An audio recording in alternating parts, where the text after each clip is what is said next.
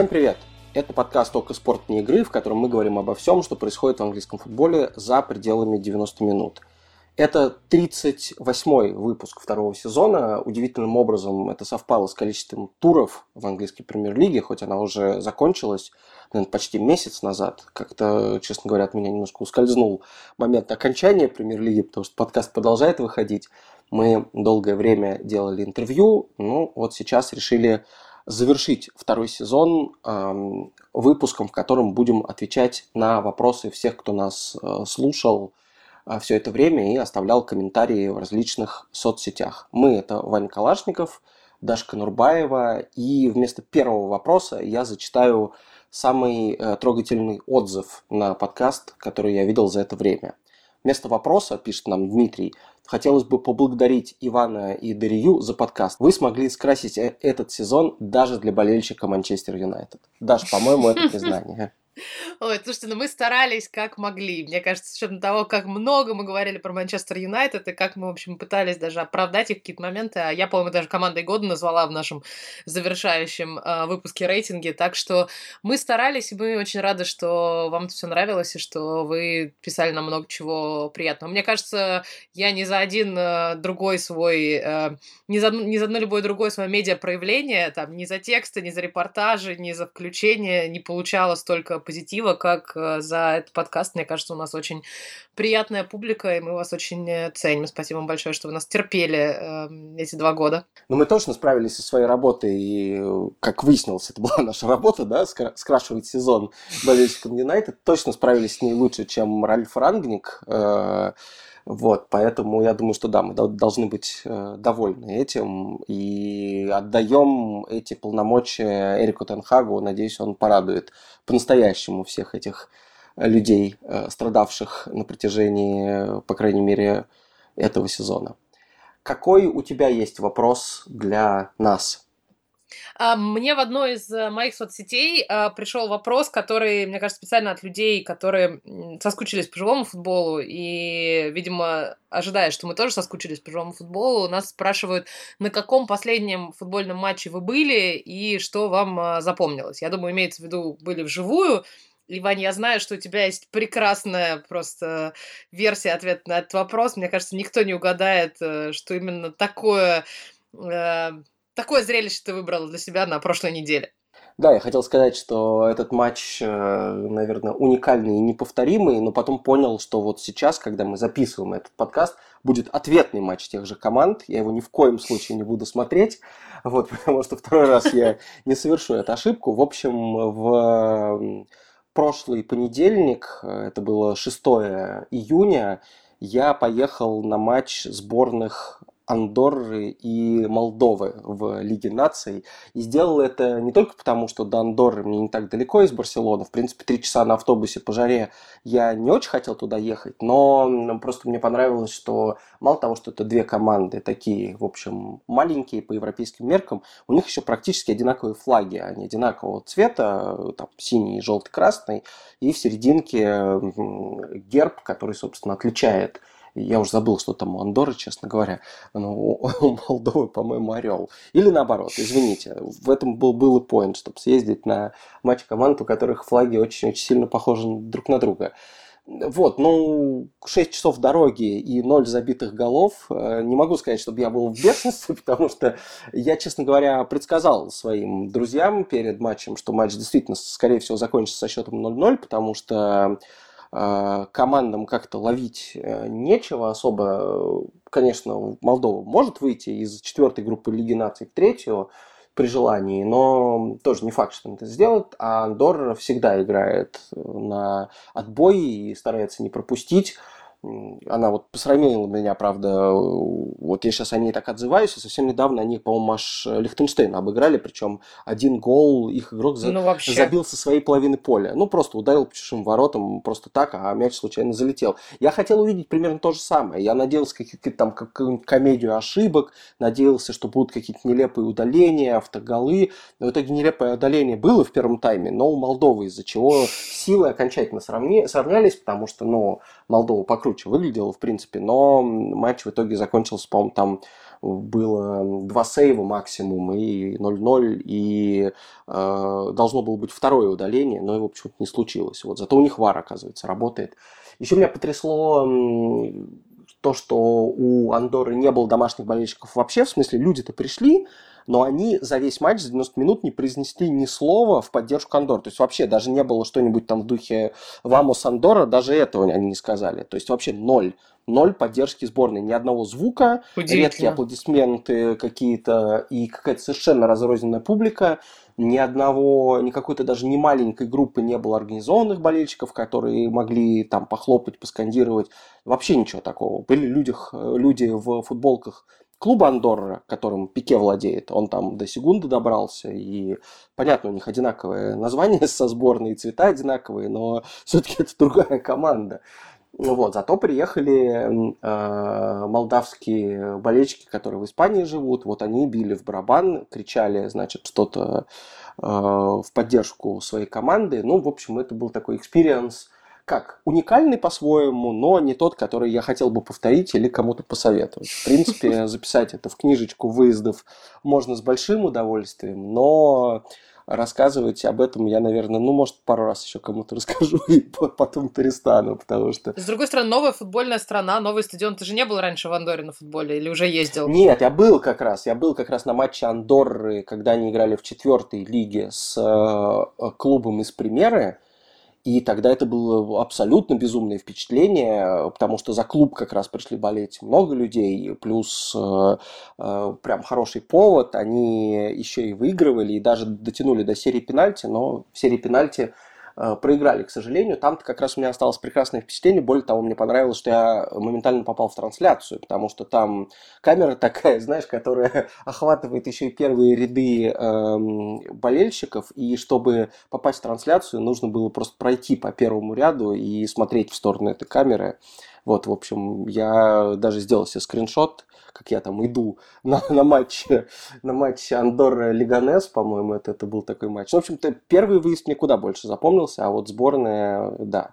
Я понимаю теперь прекрасно, почему Россия в 2007, да, это был году, когда Хорватия обыграла Англию на Уэмбли, а сборной России нужно было просто гол забить, чтобы попасть на чемпионат Европы, и это не могли сделать очень долгое время. Аршавин красную получил, и, в общем, как-то на этом картофельном поле затолкали мяч. Вот ощущения сейчас были примерно такие же, только поле у них теперь искусственное. Вот, в остальном все так же печально, как тогда. То есть вайб остался, и 16 лет спустя тот же самый.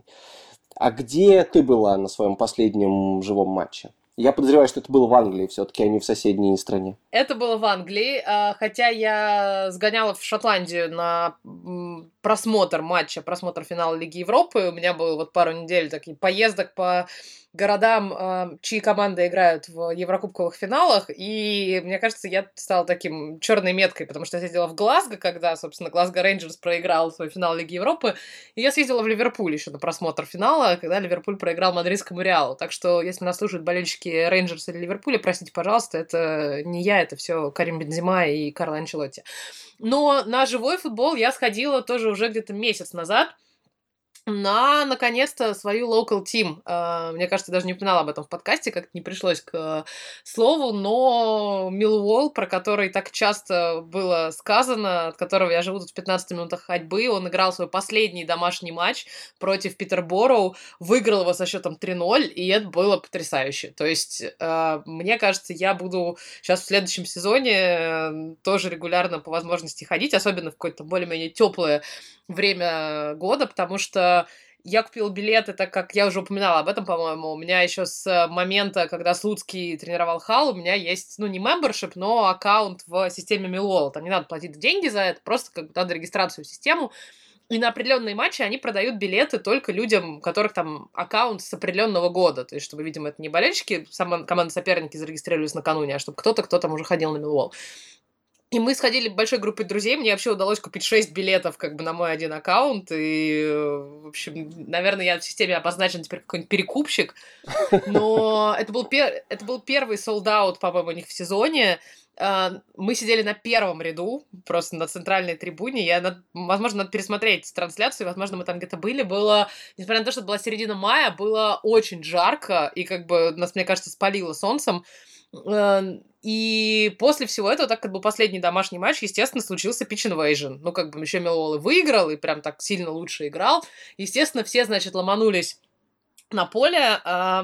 В те выходные по английскому твиттеру начала ходить картинка со стюардами, которые пытаются остановить пробегающих мимо них людей. Вот это был как раз матч Миллуолла. То есть там, в общем, стюарды стояли на такой ковидной дистанции друг от друга и пытались там остановить тысячи людей, выбегающих на газон.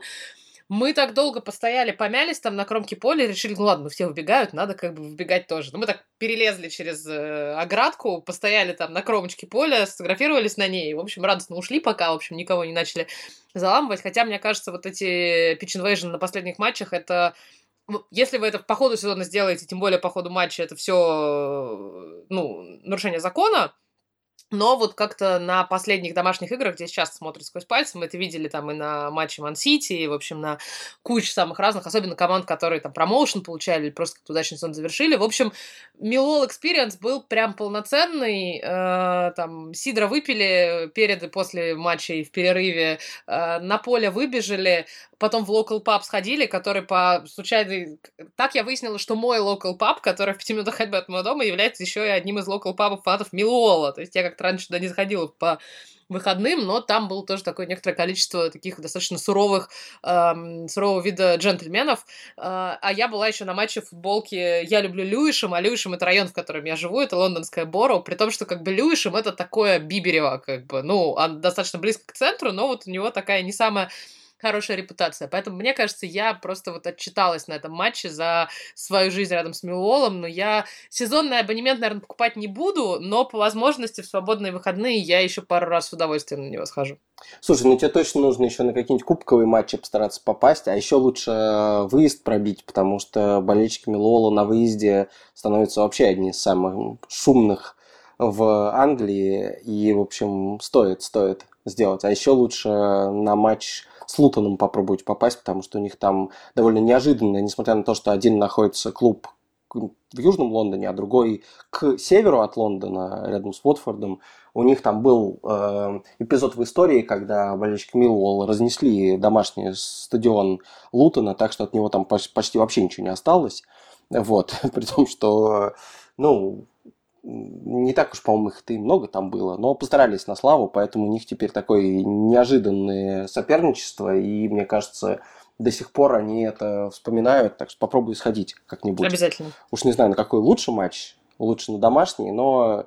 С другой стороны, знаешь, мне кажется, у болельщиков Миллуолла есть какие-то свои терки, соперничество более-менее со всеми клубами Англии. Ну, то есть, что-то мне подсказывает, что они успели поссориться или как-то подраться со всеми, так что... Можно на любой матч идти. Но, на удивление, вот матч, на котором мы были, был максимально дружелюбен. То есть, при том, что на нем были, собственно, мои друзья, которые живут в Западном Лондоне, которые выглядели так сильно по-западному, то есть гораздо более элитно и красиво, чем обычно в Юго-Восточном здесь выглядит. И они очень некомфортно, мне кажется, себя чувствовали, придя, в общем, в глубину Льюишема, а там еще же вход на стадион, он такой под железной дорогой надо пройти, и ты как будто в туннель куда-то там в это логово пробираешься. В общем, у них был некоторый культурный шок, и они такие говорили, нет, что-то это ужасно отвратительно, но мне понравилось. И было как бы, ну, никто не дрался, никто как бы стульями не кидался. Там был, правда, один очень яростный стюард, видимо, какой-то там начальник отряда стюардов Южной трибуны, который в какой-то момент, когда уже половина стадиона была на поле после матча, он там очень яростно рванул к одному из входов и пытался там отталкивать болельщиков с криками «Нет, не ходите, вы, значит, на поле не пройдете». Вот, но, глядя на это, просто люди обходили и проходили через соседние открытые ворота, и где уже никто никому не останется. Это была единственная агрессия, собственно, с которой мы столкнулись за тот матч. Не, я так понимаю, что там все действительно уже давно спокойно, но зато рассказов-то сколько можно наслушаться, потому что это да. Славное прошлое присутствует.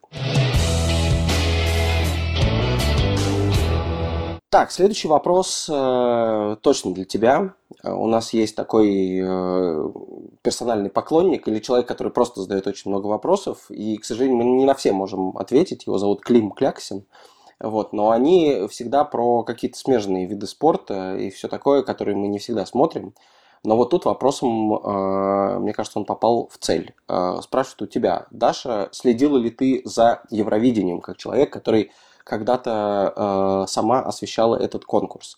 И твои знакомые британцы как отнеслись к этому конкурсу, ведь у Британии были реальные шансы на победу. Я думаю, что мы можем смело ответить, потому что это соревнование примерно такое же, как любой матч сборной, это может быть и более популярное на самом деле. Абсолютно точно популярно. Да, этот, ответ на этот вопрос делает наш подкаст еще более вне игры. То есть мы теперь не просто за футбольным полем, а даже за трибунами. Евровидение в Европе действительно достаточно большая история, и в Англии очень большая история. Это такая программа-мем, потому что исторически английские персонажи, при том, какое гигантское музыкальное наследие, собственно, у Британии есть, но все исполнители на Евровидении постоянно как бы лажали так, как только можно и нельзя лажать. Как бы. И каждый год это, значит, 0 баллов, это там последнее место.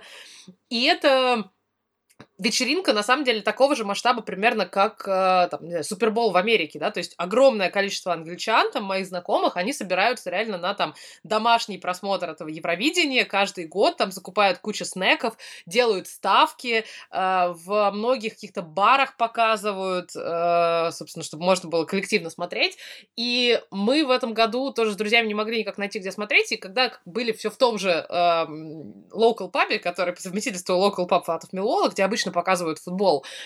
И я... Это был какой-то там четверг, что ли, накануне там финала. И я просто спросила у бармена, я говорю, слушайте, а если... Ну, может, есть какой-то шанс, что в Евровидении будете показывать? У вас как бы экран есть, вы просто на BBC надо включить.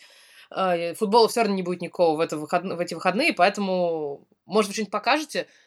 Он такой, ну, я сейчас пойду уточню у менеджера. Пошел, уточнил у менеджера, говорит, да, давайте, мы, значит, сейчас вставим в расписание, они там в свои соцсети запостили везде, что если придете в костюме, мы откроем вам еще там, типа, счет на 30 фунтов на баре, как бы, вот. И там собралось, на самом деле, так, ну, не забито, конечно, не как на финал Лиги Чемпионов, но там столов, в общем, там 8-9, наверное, было забито разными самыми людьми, персонажами, которые, кстати, с удовольствием смотрели, с удовольствием за это наблюдали. И это все, конечно, вот если часто в России за Евровидением, так и за, как и за многими, в принципе, событиями, когда свои против чужих следят с очень большим уровнем серьезности и как бы воспринимают это просто как главный бой всей жизни, то здесь это исключительно развлекательное мероприятие. Все пьют, все веселятся, особенно все очень любят всяких гиков, которые там на Евровидении всегда в огромном количестве. Но и британский, конечно, Сэм Райдер в этом году просто обрадовал всех. Он занял там 2-е место, он занял 1-е место по итогам голосования жюри, и это, конечно, прям, мне кажется, всех очень так поддержало, и моральный дух подняло, и уровень патриотизма в краю повысило, а Сэм Райдер человек, похожий на Иисуса, как бы, и, в принципе, достаточно хорошим голосом. Он даже выступил на юбилей королевы, который на там, пару выходных назад проходил, было там 4 дня больших празднеств, было много всяких разных концертов, куда там и музыкальные в том числе, и вот Сэма Райдера тоже туда пригласили, и он тоже там королевишне возле Букингемского дворца что-то спел. Поэтому я Евровидение очень люблю, я действительно в начале 2010-х, по-моему, 3 года ездила как журналист на этот конкурс, и это прям мое любимое развлечение и такой фестиваль гиков. Всем рекомендую снимать с себя серьезность и тоже за ним так послеживать иногда. Вадим Смирнов спрашивает у нас более серьезный и более такой умный вопрос, требующий более умного ответа от нас, видимо. Как вы относитесь к английской художественной литературе, к фикшену по тематике футбола? Читали ли и что могли бы посоветовать? Вань, я думаю, что тебе прям сразу. Я, честно говоря, сильно задумался именно про фикшн, потому что, ну, мы много уже раз говорили про нон-фикшн книги, и понятно, что их очень много, потому что ну, потому что автобиографии иногда бывают выдуманными, да, когда люди начинают говорить, да я там, в общем, хорошо играл в футбол. Это мне, понимаешь, когда я прочитал автобиографию Робби Сэвиджа, мне показалось, что он самый, конечно, вот тот человек, который себя переоценивает максимально и свою карьеру. Конечно, у него там были какие-то достижения, да, и в классе 92 он что-то там по юношам выигрывал, и, в общем, потом был не самым плохим футболистом премьер-лиги, но самомнение у него, конечно, довольно серьезное. Но это ладно. Вот. А художественная литература по теме футбола, она же, наверное, как сказать, писать фикшн-книги про футбол, когда футбол сам намного интереснее любого фикшена, это довольно сложно. То же самое, почему фильмы про футбол именно художественные никогда не получаются, потому что в реальности все всегда интереснее. Но, тем не менее, конечно, нужно сказать, что самая важная книга про футбол, с которой, мне кажется, вообще началась футбольная литература как таковая, это Fever Pitch, футбольная лихорадка или футбольная горячка, по-моему, так в таком переводе выходило. Ник Хорнби написал, сам по себе хороший очень писатель, который просто в его жизни был футбол, в его жизни была музыка, он все это вписал в... именно сделал частью такой, ну, не знаю уж, насколько это можно назвать, большой литературы, но, по крайней мере, точно популярной литературы. И люди стали, мне кажется, понимать, что писать можно не только про крайность в виде там каких-нибудь там секс, дракс, рок-н-ролл, или в духе того, что я там попробовал печенье в детстве и теперь не могу в 30 лет успокоиться. Это я намекаю на Марселя Пруста, вот, или других, в общем, классиков литературы. Неважно. Смысл в том, что вот футбольная горячка была прям той книжкой, которой вроде бы, для которой не нужно было быть фанатом футбола, и уж тем более фанатом Арсенала в довенгеровские годы, довольно печальной команды, о чем, собственно, Хорнби и писал. А можно было просто понять, что футбол в жизни такая же важная вещь, такая же провоцирующая на эмоции вещь, как и вообще все остальное. Музыка, отношения, кино, что угодно. Вот. Поэтому это очень важная книжка. А из остальных, ну вот была хорошая книга, просто все, наверное, фильм смотрели, который называется «Проклятый Юнайтед», The Damned United, тоже его, он точно совершенно существует русской озвучки, и он классный. Он снят по книге Дэвида Писа, который также называется «Damned United». Это не про Манчестер Юнайтед, как наш подкаст, а про Лидс и про то, как Брайан Клав провел там 66 дней и, в общем, все проиграл, все развалилось. Вот. Я, наверное, книжку нет смысла советовать, посмотрите просто фильм. Тем более книжка точно не переведена. Фильм отличный, книжка действительно фикшн, несмотря на то, что она про конкретный исторический период. И даже некоторые из игроков подавали в суд на автора книги и даже выигрывали, потому что там, значит, образ их слишком негативный. Но это просто хорошая книжка, в которой... Ничего себе. Да, конфликт выкручен до предела. Просто фильма достаточно, фильм хороший. Ну и свежего, наверное, я скажу, что вот Джонатан Уилсон, главный тактический автор Британии, ну и вообще такой самый, возможно, известный журналист футбольный прямо сейчас, которого мы часто упоминаем, он написал фикшн, который называется «Стрельцов».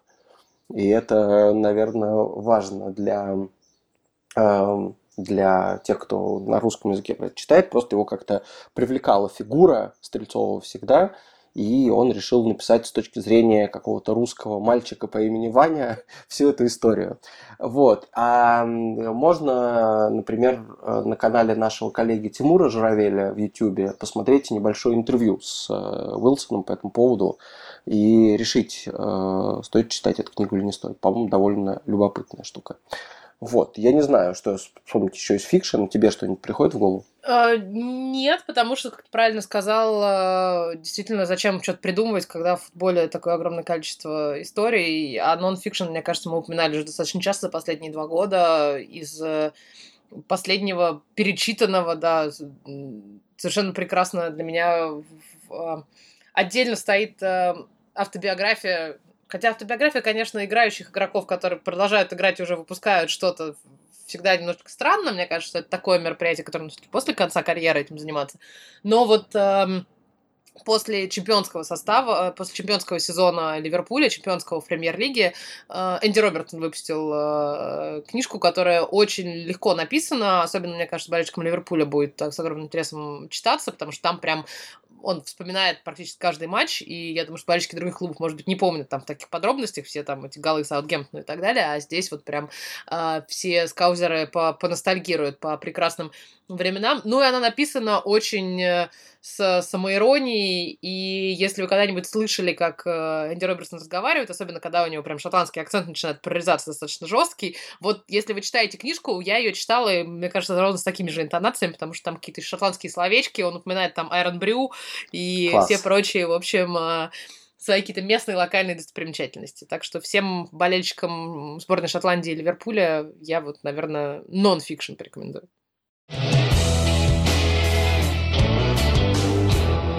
Следующий вопрос такой, его задает Микки. Какие виды спорта после футбола являются вторым и третьим по популярности в мире?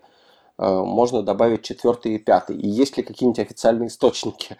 Ну, мы тут, наверное, как в качестве пересказывателей Википедии не очень годимся, поэтому я бы ответил скорее на вопрос, какие популярные самые виды после футбола, не знаю, вот в странах, где мы живем, потому что я, когда в Англии жил, я совершенно был в шоке от того, что там является вторым видом спорта по футболу. После футбола, даже сейчас у тебя будет возможность об этом рассказать, я, наверное, скажу только то, что в Испании я поразился тому, что после футбола и баскетбола, который в Испании очень популярен, и тенниса тоже, по которой причинам понятным популярен действительно очень много спортсменов из Испании хороших в этих видах спорта. Еще тут очень популярен мотоспорт, прям дичайше. Выяснилось, что тоже в мотоспорте какие-то есть испанские звезды, хотя я их все равно не знаю. Я только смог запомнить человека по имени Марк Маркес, это было легко. Вот, в общем, он якобы очень известный мотогонщик. Понятия не имею, что он выиграл и как, но тем не менее он здесь человек, который постоянно встречается в рекламе и так далее. Но вот именно в Каталонии меня еще потрясло, что тут очень популярное водное поло, и что местные люди знают команды, например, из России, о существовании которых я не подозреваю вообще. И они приезжают там периодически в какую-то ватерпольную Лигу чемпионов играть. Я только знаю, что помощник Гвардиолы, он бывший ватерполист. Он даже не то, что помощник именно вот футбольный, он скорее какой-то его там ментор и старший товарищ. И он с ним вот в Сити сейчас и вообще всю карьеру его сопровождает. И тут еще очень популярен хоккей на роликах. Вот, то есть есть хоккейные какие-то площадки, в которых просто на паркете люди... Да, поэтому они решили проблему. Нет, хоккейная Барселона есть тоже, и она там, в общем, выдающаяся команда по местным меркам, бьется каждый год с какой-то командой из Пиренеев, у которой даже реальный лед, наверное, бывает несколько месяцев в году, которым есть на чем покататься. Но вот хоккей на роликах более популярен. Ну и, в общем, тут много чего. Мини-футбол, гандбол, такие виды спорта, но вот, наверное, кроме известных всем видов спорта, меня потрясло именно то, что водное поло и хоккей на роликах это прямо здесь, в Каталонии, популярно. Ну, а сейчас в этом подкасте должно прозвучать слово «крикет» обязательно, я думаю. Абсолютно точно. Ну, для начала надо сказать, конечно, что англичане очень хитро придумали. Они придумали половину видов спорта, которыми мир сейчас занимается. Потом радостно распространили их по своим колониям. И теперь берут все медали там на Олимпийских играх, и часто, например, пеняют, говорят, что придумали там велосипедный спорт и греблю, и вот теперь, соответственно, там все это забирают, там в гребле 15 номинаций, соответственно, все медали идут туда. Но, конечно же, если мы говорим про Великобританию, про всю, это регби, тоже очень важная часть местной, как бы, идентификации. В Уэльсе вообще, мне кажется, футбол только сейчас, благодаря там Гаррету Бейлу и компании, подбирается к таким же уровням узнавания и любви, как регби, потому что, конечно, в Уэльсе там именно вот более суровые джентльмены находятся. Ну и да, волшебное слово «крикет» совершенно непонятное. Я говорю, что крикет — это что-то среднее между бейсболом и лаптой, как мне кажется. Ну, то есть это очень странно. И более того, согласно, по-моему, всем мировым статистикам, крикет второй по популярности вид спорта в мире, просто потому что в него играют 1,5 миллиарда индусов. И вот в Индии это как бы главная вообще история. Я вижу его везде на экранах телевизоров, особенно когда начинаются вот эти всякие бесконечные матчи между Англией и бывшими колониями, там Англия, Австралия, какая-нибудь там Индия и так далее. Я регулярно вижу в парках, как играют в крикет. Он требует не очень активной, насколько я понимаю, физической подготовки, потому что ты там, как бейсбол практически, то есть там нужно в какой-то момент пробежать куда-то за этим мячиком. Все остальное время они просто ходят по полю в каких-то очень рандомном порядке. Но главное, что меня раздражает в крикете, что там нет ограничения по времени, и там есть традиционная игра в крикет может идти до 5 дней, то есть там идет не на время, а на набор очков, что пока команда не наберет какое-то определенное количество очков. Я даже не возьму сейчас пересказывать правила, потому что я их очень плохо знаю, так совершенно показательный. Но есть более короткая версия, которая там за день, часов за 6, наверное, они, по-моему, управляются с одним матчем. В общем, абсолютно непонятная история. Все мои британцы знакомые, когда я спрашиваю у них, почему вы это любите, они начинают что-то говорить про то, что это там спорт их детства и так далее, это там то, зачем вы постоянно смотрели. Ну, видимо, как мы там, не знаю, советские фильмы, да, почему вы любите «Иронию судьбы». Ну, потому что мы всегда смотрели ее на Новый год. Вот. Но я вчера зависла немножко, я гуляла по Лондону и прошла мимо большого экрана, на котором, собственно, был какой-то крикетный матч, и у меня был с собой там салат, и я села, в общем, с этим салатом, и я зависла на полчаса с кофе за просмотром. Я не поняла вообще, что там происходит, но очень такое, знаешь, медитативное действие. То есть ты как, вот, знаешь, такая жвачка для мозга, как, знаешь, белый шум иногда включают, или там видео, где там очень часто на Ютубе популярные видео там из окна поезда, да, и вот там 8 часов, и ты вот смотришь, как поезд едет через лес. Вот, мне кажется, крикет примерно такая же история, но здесь, конечно, это совершенное безумие. Я, правда, пока на него ни разу не сходила, но у меня просто, я не могу выбрать, что у меня было 5 дней свободные подряд, и как бы, чтобы я все хитросплетения, чтобы понимала, но, возможно, этим летом нужно тоже будет галочку поставить. Да, я тоже очень долго не мог понять, потому что я видел, что культура вокруг этого вида спорта огромная, и тот же Джонатан Уилсон большой фанат, и вслед за футбольным журналом стал издавать такой же журнал про крикет, и потом еще, в общем, да, и люди ходят, сидят, смотрят, в общем, мне кажется, да, я даже такие виды спорта, также популярные в Британии, как дартс и лошадиные скачки, понял быстрее, лучше, то есть пока непонятно, в чем развлечение, проще, конечно, логика есть. Да, понятно, да. В чем развлечение, эмоций больше, а здесь вот именно, ждать эмоционального момента несколько часов, это никуда не годится. Ты, кстати, про дартс сказала, это тоже то, что я это гораздо больше понимаю, эти пабные виды спорта, да, дартс и снукер здесь тоже в бешеной популярности, и постоянно, мне кажется, иногда зрители этих видов спорта гораздо более спортивно подготовлены, чем спортсмены, которые в них занимаются, но тоже постоянно на всех экранах страны. Но и больше всего, мне кажется, за те 7 лет, что я здесь, меня потрясла гребля, и когда я была на вот этой регате Оксфорд против Кембриджа, которая весной проходит, и когда 250 тысяч человек пришли на набережную Темзы в районе Крейвен-коттеджа, чтобы посмотреть, как мимо вас проплывут две лодочки, это здесь, как и любой вид спорта, тут практически это, конечно, социальное мероприятие в первую очередь, что вы пришли пообщаться, пиво попить и пирожки поесть, а второе дело уже там поболеть и посмотреть за кем-то, но удивительное отношение.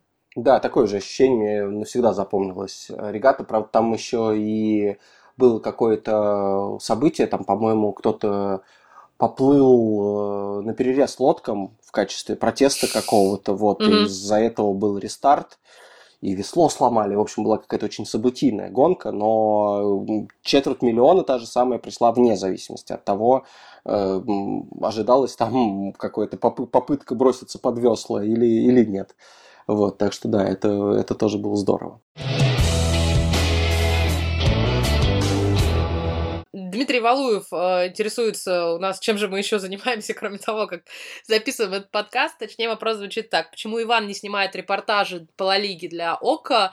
Кстати, почему Дрия не снимает репортажи по АПЛ, тоже не было подробно рассказано. Как относятся к ситуации с отменой прав трансляции английские коллеги и какие планы на следующий сезон? Такой вопрос в духе сеанса психотерапевта. Где вы видите себя через 5 лет, да? И кем вы хотите стать, когда вы вырастете? Ну, как раз про отмену прав и про отношения английских коллег ты несколько раз рассказывала, даже назвала это главным твоим позитивным впечатлением от сезона, что как бы тебя поддерживали и так далее. Это было в подкасте, когда мы еще про итоги сезона говорили, мы обсуждали вот эту вот ситуацию с отменой, так, наверное, там можно послушать чуть подробнее про это. Я про себя могу ответить, что я пару раз действительно ходил на Ла Лигу, не только на Ла Лигу, а, например, еще на матч Барса-Б, и на Классика был, и включался оттуда, делал сюжеты, но там, к сожалению, мне довольно сложно совмещать это с основной работой, вот, поэтому я, возможно, когда-либо появлюсь в каких-то еще активностях ОКО, связанных с Ла Лигой, но точно не буду делать это регулярно. У ОКО есть здесь другие корреспонденты, и в Барселоне в частности, и в Испании в целом, вот, поэтому они будут это делать точно намного чаще, чем я, то есть на месте тут тоже люди присутствуют, поэтому когда вы будете в следующем сезоне смотреть Испанию, какие-то люди на месте, безусловно, будут. Вот, у меня просто на это не очень хватает времени. Вот, а планы на следующий сезон очень простые. У Даши, я имею в виду, могу за тебя ответить, потому что, к сожалению, АПЛ на ОК закончилась. АПЛ, в принципе, в России закончилась, судя по слухам, что Премьер-лига не планирует продолжать показ на Россию ни в каком виде, пока ситуация находится там, где она находится, поэтому, но я остаюсь в Англии, я никуда отсюда не денусь, буду ходить на Миллуолл, видимо, и вряд ли мы будем записывать отдельный подкаст про Миллуолл, это будет очень нишевая история. Слушай, а вот сейчас у ОКО есть Лига наций, да, и сборная Англии там играет, можем ли мы тебя, хотя мы с тобой и наши слушатели знают твое отношение к матчам сборной Англии, особенно вне больших турниров, вот, но как ты думаешь, сможем ли мы услышать что-то или увидеть в соцсетях или на YouTube-канале ОКО от тебя или в трансляциях с матчей Лиги наций? Я думаю, что да, более того, на этой неделе, например, я записывала для программы еженедельной по Лиге наций, которая выходит на ОК.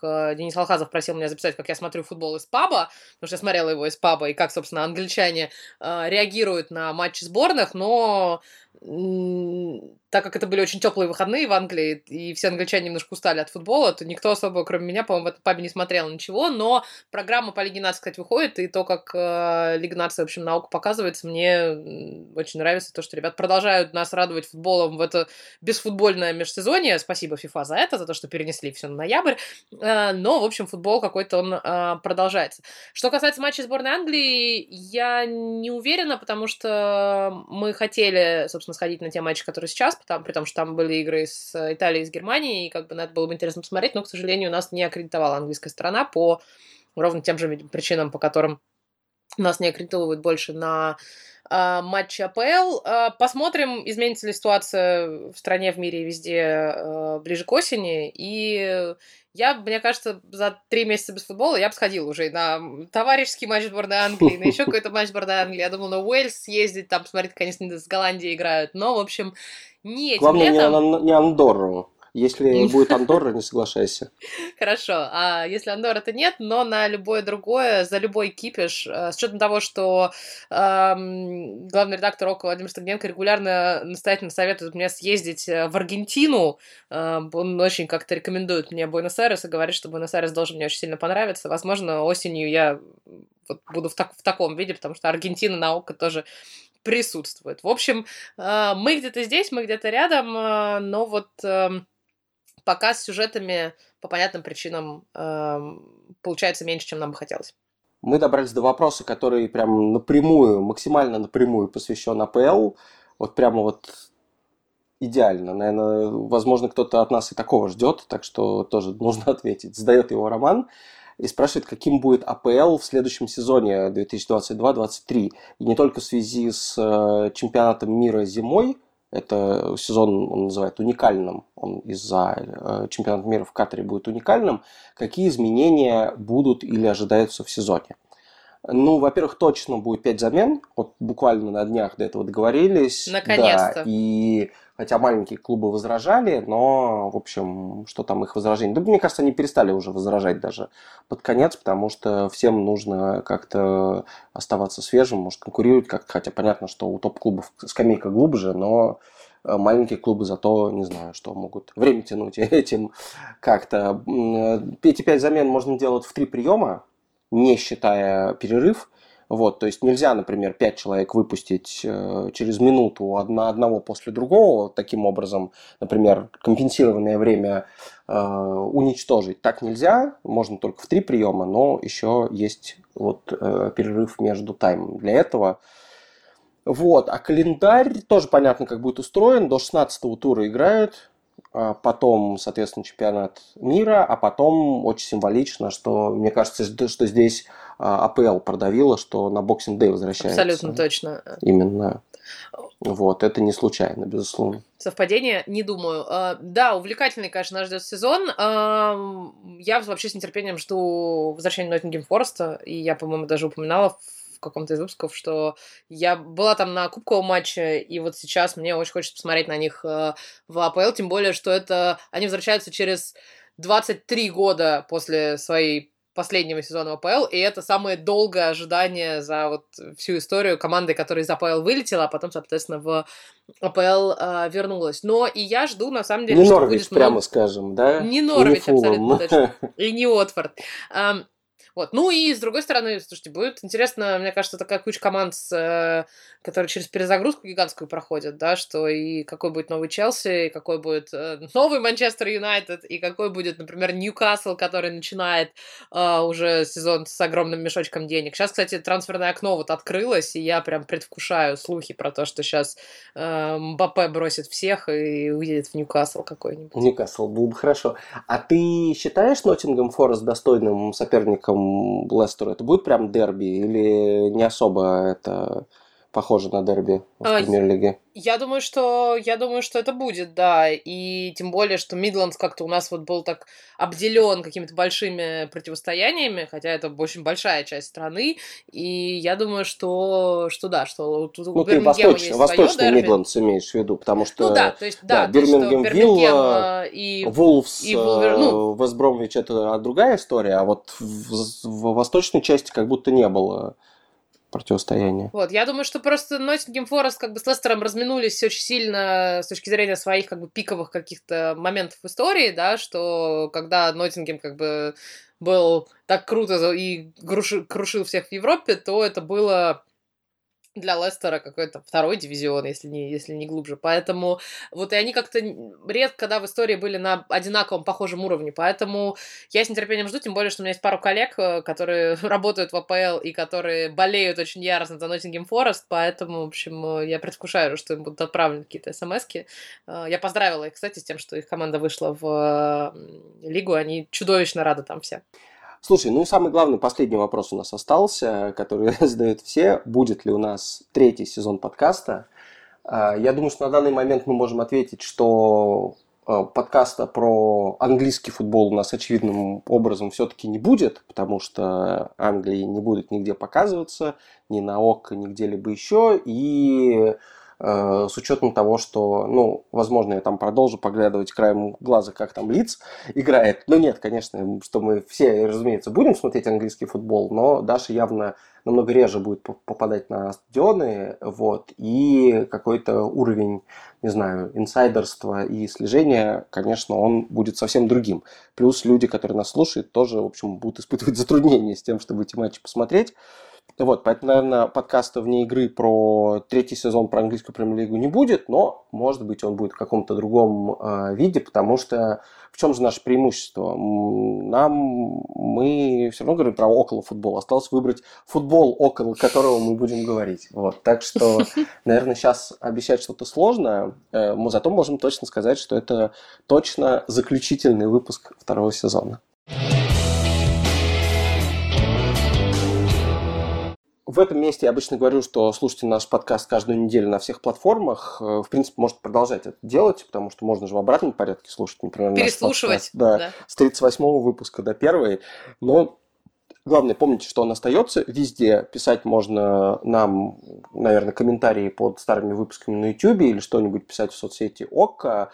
Главное, продолжайте смотреть футбол в ОКО, потому что его будет много-много-много разного. Ну и ждите, наверное, новостей от нас в той или иной форме. Где-нибудь мы появимся, прозвучим, помашем с экрана рукой. В общем, верю, что это будет.